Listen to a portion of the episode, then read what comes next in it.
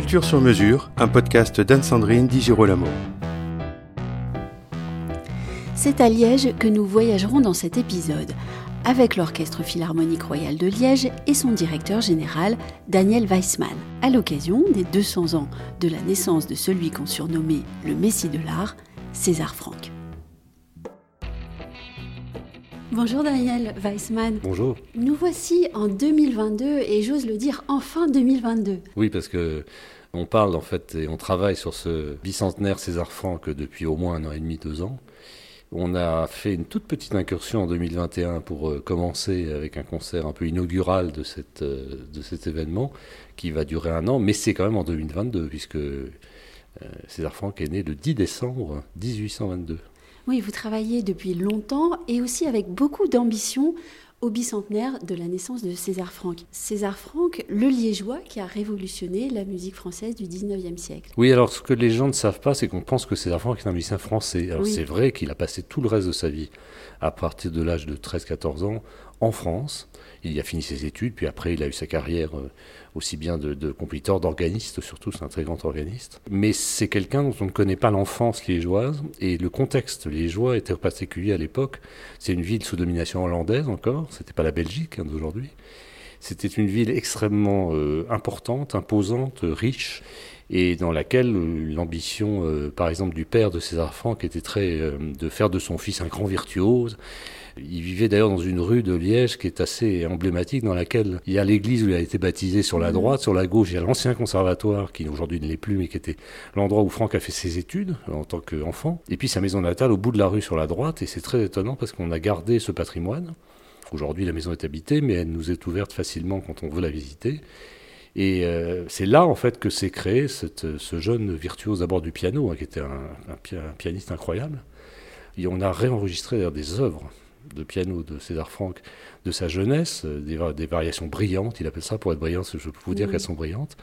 Euh, c'est un monceau de notes, il n'y a pas d'autre mot, mais c'est très typique de l'époque où euh, ce jeune virtuose écrivait, euh, jouait. On a même reconstitué un concert qu'il a donné à 12 ans à Liège, dans lequel il y a un programme absolument incroyable, qu'il a joué aussi bien tout seul qu'avec un autre pianiste pour un concerto à deux pianos, de Hummel, qui est un compositeur assez connu de l'époque, mais qui est surtout un virtuose aussi du piano. En fait, c'était vraiment le, le contexte liégeois de Franck, c'est vraiment sa naissance en tant que musicien. Et ce conservatoire où il est entré subrepticement à l'âge de 5 ans. Oui, voilà. Et en fait, euh, il, avait, bon, il avait un talent sûrement certain, mais il s'en est jamais vraiment rendu compte au sens premier du mot.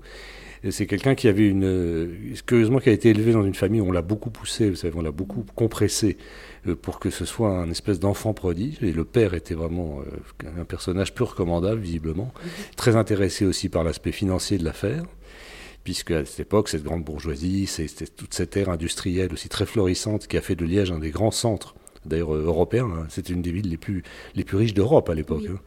Euh, c'est par exemple une des villes dans lesquelles il y a eu la première électrification d'un certain nombre de bâtiments. Enfin, c'est assez étonnant. Euh, et, voilà, Franck se retrouve là tout d'un coup comme cet enfant prodige et qu'on pousse, qu'on pousse, qu'on pousse. Et à un moment donné où évidemment Liège ne peut plus rien lui donner puisqu'il est déjà très loin par rapport à la moyenne, son père l'emmène en France pour finir ses études. Il l'emmène chez Raïcha qui est un des grands professeurs de l'époque. Et Franck ne reviendra jamais à Liège, ou très, et je crois qu'il est revenu une fois mais c'est très épisodique et en fait, il a fait de Paris euh, son fief et ça a été un des musiciens les plus importants de la charnière du 19e et du 20e. On dit toujours euh, qu'il n'y aura, pas, aura pas eu de Ravel et de Debussy sans César Franck, mais il y a aussi cette espèce de passage de l'influence wagnérienne qui est très présente chez Franck vers cette musique plus française. C'est très difficile à expliquer, mais en même temps, quand on l'entend, on comprend très bien. C'est-à-dire qu'il y a en même temps une, manière d'écrire chez Franck qui est très précise, qui est très architecturée.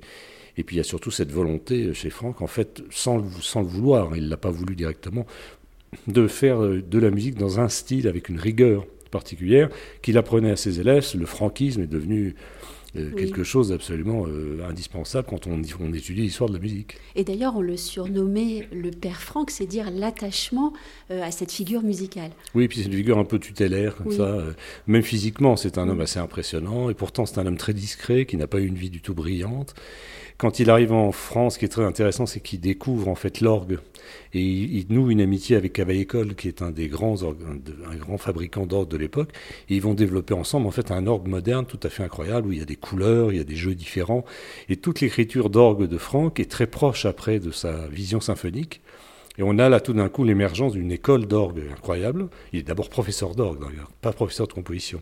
Et il se trouve qu'à travers l'orgue, il va apprendre à ses élèves la composition, mais il y aura vraiment toute une période comme un grand organiste, avec aussi ce côté un peu liturgique de l'orgue, inévitablement, et le fait que Franck était un homme qui, qui imaginait que la musique devait être quelque chose qui nous élevait, donc il avait ce souci euh, constant euh, d'être spirituellement quelqu'un qui peut amener quelque chose. Euh, et cette manière de concevoir la musique est tout à fait...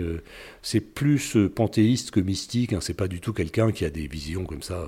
Mystique et religieuse, mais c'est quelqu'un qui a une éthique de la vie et de la musique. Et cette espèce de rigueur du personnage, physiquement, dans l'enseignement, dans l'écriture, on aurait pu croire que ça fait quelqu'un d'austère, et en fait pas du tout. On découvre des choses incroyables. Il y a des œuvres absolument extraordinaires d'une grande sensualité comme Psyché, qui est une œuvre incroyable. Et c'est un l'homme se, se révèle à travers sa musique, mais pas du tout à travers un personnage comme on pourrait imaginer aujourd'hui, brillant euh, ou médiatique. Ou ça, je pense qu'il aurait détesté ça. Oui. On, parlait de l'attachement euh, des musiciens et aussi des Liégeois à César Franck. Je crois qu'il faut aussi évoquer l'attachement de l'Orchestre Philharmonique Royal de Liège avec lui, qui depuis 60 ans cultive sa relation à cette musique bah, Il faut savoir déjà que la symphonie de César Franck, on a peu, c'est un peu notre hymne liégeois, comme on dit. Et puis c'est un peu notre hymne d'orchestre, on va dire, notre ADN de l'orchestre est vraiment là. C'est une œuvre qu'on a jouée plus de 100 fois. C'est une œuvre qu'on a emmenée dans le monde entier.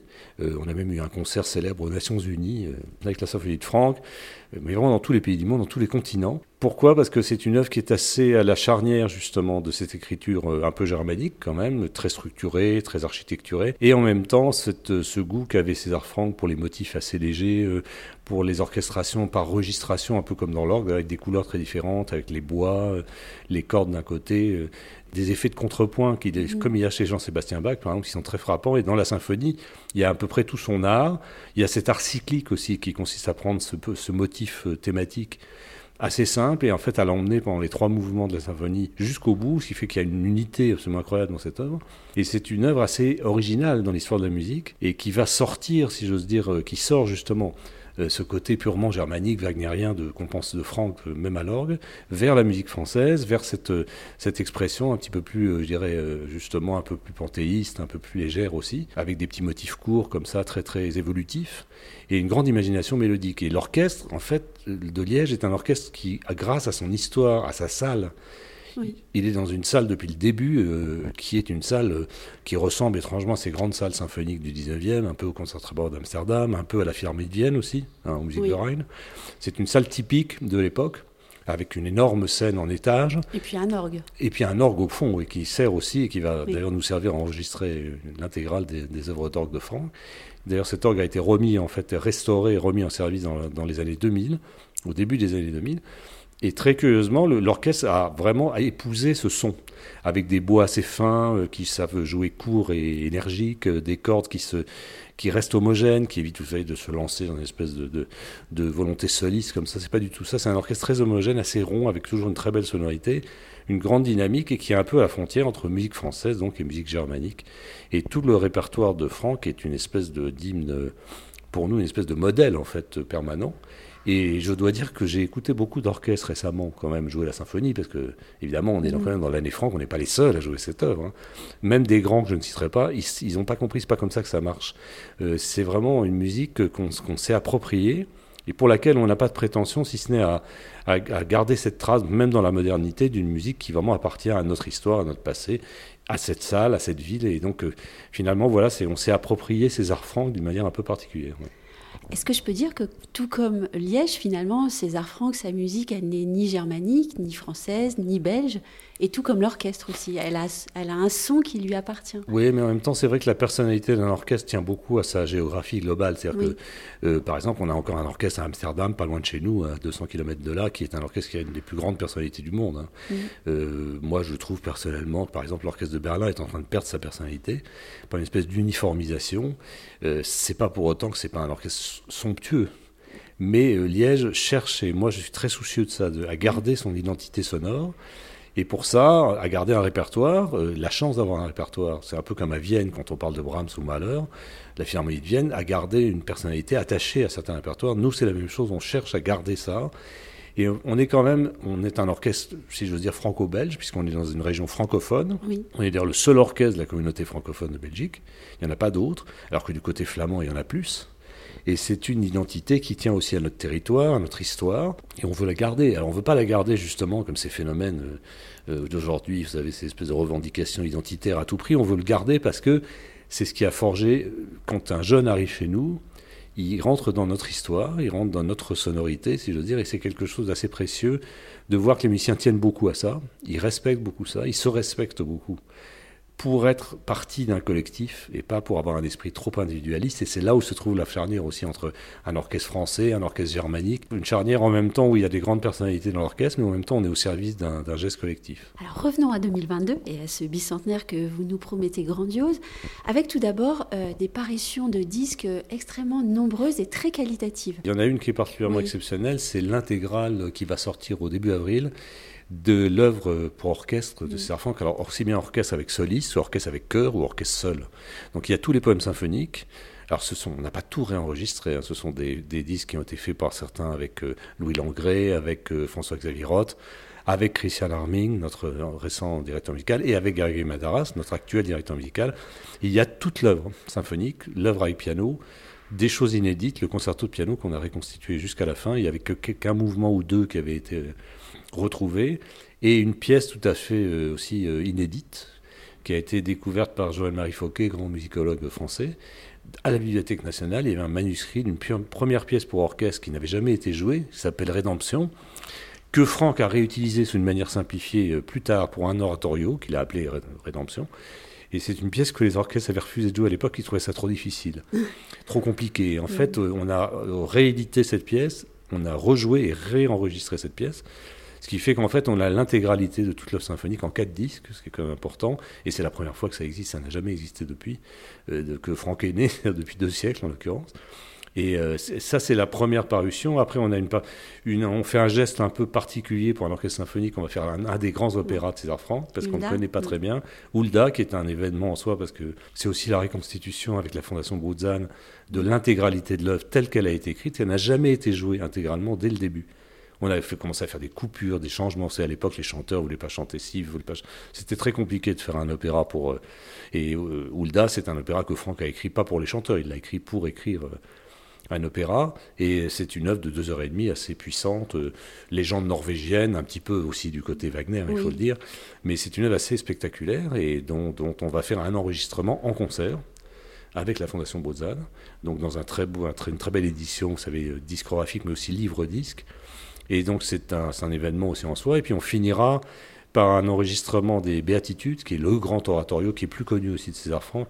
C'est une espèce de monstre à plusieurs têtes, euh, avec chœur mixte, un énorme orchestre, euh, sept solistes. Enfin, c'est alors c'est une œuvre extrêmement euh, typée de la fin de la vie de avec de la fin de la vie de Franck, avec cet esprit justement un peu panthéiste, un peu un peu méditatif et tout. Mais c'est une œuvre assez spectaculaire.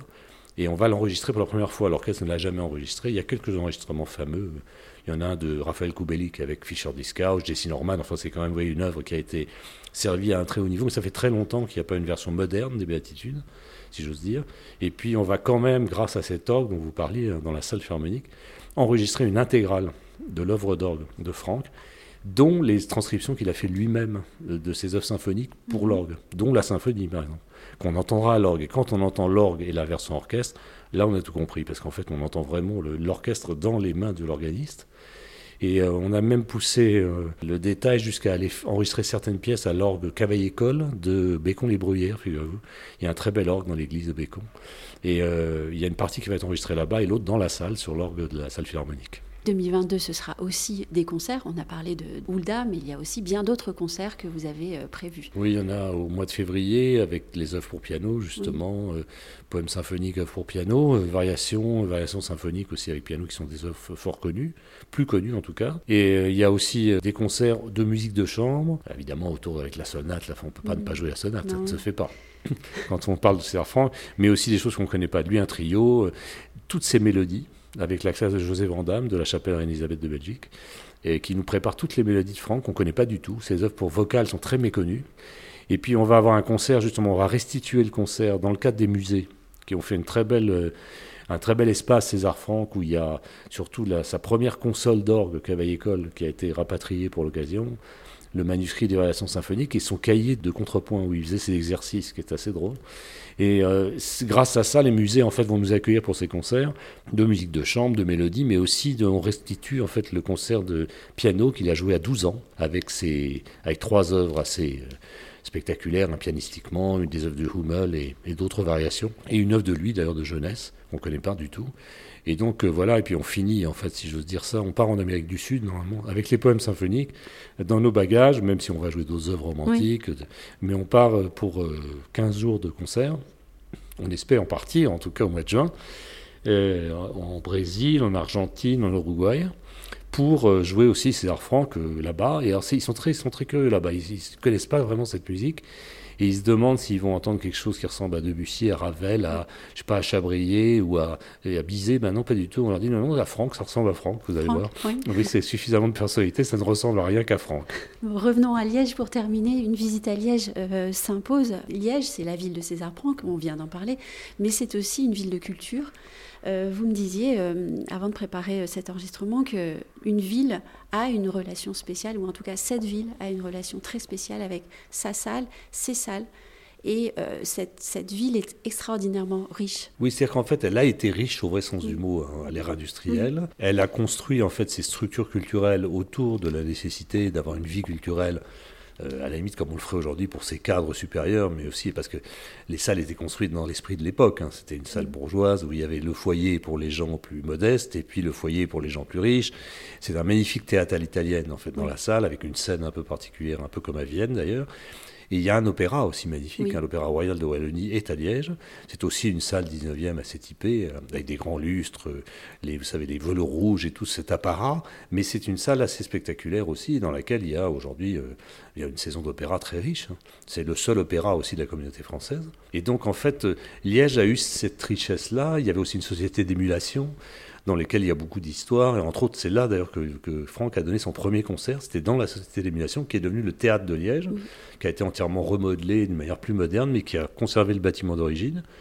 Et en fait, cette, cette ville a été typiquement une ville qui a développé sa culture en accord avec sa richesse, avec son, son envie de briller au niveau de l'Europe. Et c'est d'ailleurs la salle philharmonique a des globes magnifiques en, en verre rond euh, qui pendent en fait des plafonds et qui, une verrière aussi assez spectaculaire sous laquelle se trouve la première structure Eiffel en, métal, euh, qui est assez typique avant la tour Eiffel. Et surtout euh, aussi la première électrification des globes qui s'est faite grâce à des dynamos. Vous savez que la dynamo a été inventée à Liège par M. Zenob Gram, qui est un nom très curieux, mais enfin on s'en souvient au moins. Mm. Et, de fait, ça a été une des premières villes d'Europe électrifiées avec Brno en Tchécoslovaquie et Londres. Et ça prouve que c'était une ville riche euh, dans laquelle les inventions, aussi le, souci comme ça, c'est vraiment de briller au vrai sens du mot existait. Et curieusement, cette ville a vécu un drame absolument total à la fin de la sidérurgie, hein, un drame social, un drame du travail. Et pour remonter son niveau, si j'ose dire, de, pour de, ville moderne, elle s'est beaucoup penchée sur son passé culturel. Elle a admis en fait que son passé culturel faisait partie de la relance de la vie euh, citoyenne et tout ça. Donc nous avons un orchestre, par exemple, qui est extrêmement citoyen, qui va dans les quartiers, qui fait beaucoup de choses toute l'année, au quotidien vraiment, parce qu'on sait qu'on a un soutien majeur de la ville, de la fédération de la Wallonie. On va aussi à Bruxelles très régulièrement, on a une partie de notre saison. Et tout ça, c'est une nature... Euh, les Liégeois sont des gens un peu à part, et ce sont des gens qui ont un passé, je veux dire, assez glorieux, etc. C'est une ville qui porte encore... Euh, c'était une principauté aussi à l'époque des évêques de Liège, et donc tout ça donne une espèce de fierté aux Liégeois particulière, mais en même temps, ils ont des raisons de l'être dans la mesure où ils préservent ce patrimoine culturel, ils préservent ce patrimoine industriel aussi d'une certaine manière. Et ils essaient de ne pas oublier leur passé. finalement, c'est un bon moyen d'être moderne, hein. c'est de s'appuyer sur son passé pour euh, pouvoir rayonner dans notre époque. Et finalement, les, les, je veux dire, les vecteurs de rayonnement sont toujours les mêmes. Hein. Euh, si on détruit la culture aujourd'hui avec un petit peu d'inconscience, ça va être une tragédie humaine, parce que c'est aussi là que se situe l'histoire, euh, le socle que les gens, sur lesquels les gens peuvent appuyer leur vie, leur connaissance, leur transmission entre eux. Donc c'est une ville qui a beaucoup de charme pour cela et qui a beaucoup de soucis pour garder son, vraiment son patrimoine et son histoire. Nous irons donc à Liège passer un week-end. Ah, mais quand vous voulez. Écouter l'orchestre, visiter les musées, et, et on n'en a pas parlé, mais il y a beaucoup d'événements organisés autour de César Franck et en conjugaison avec la saison. Oui, absolument, oui. Hein. Et puis, euh, tout simplement, peut-être visiter cette ville et aussi goûter vos fameuses gaufres liégeoises. Ah oui, les gaufres liégeoises qui sont inimitables, il faut le dire. Ça, c'est totalement inimitable. Merci Daniel Weissman. Merci à vous.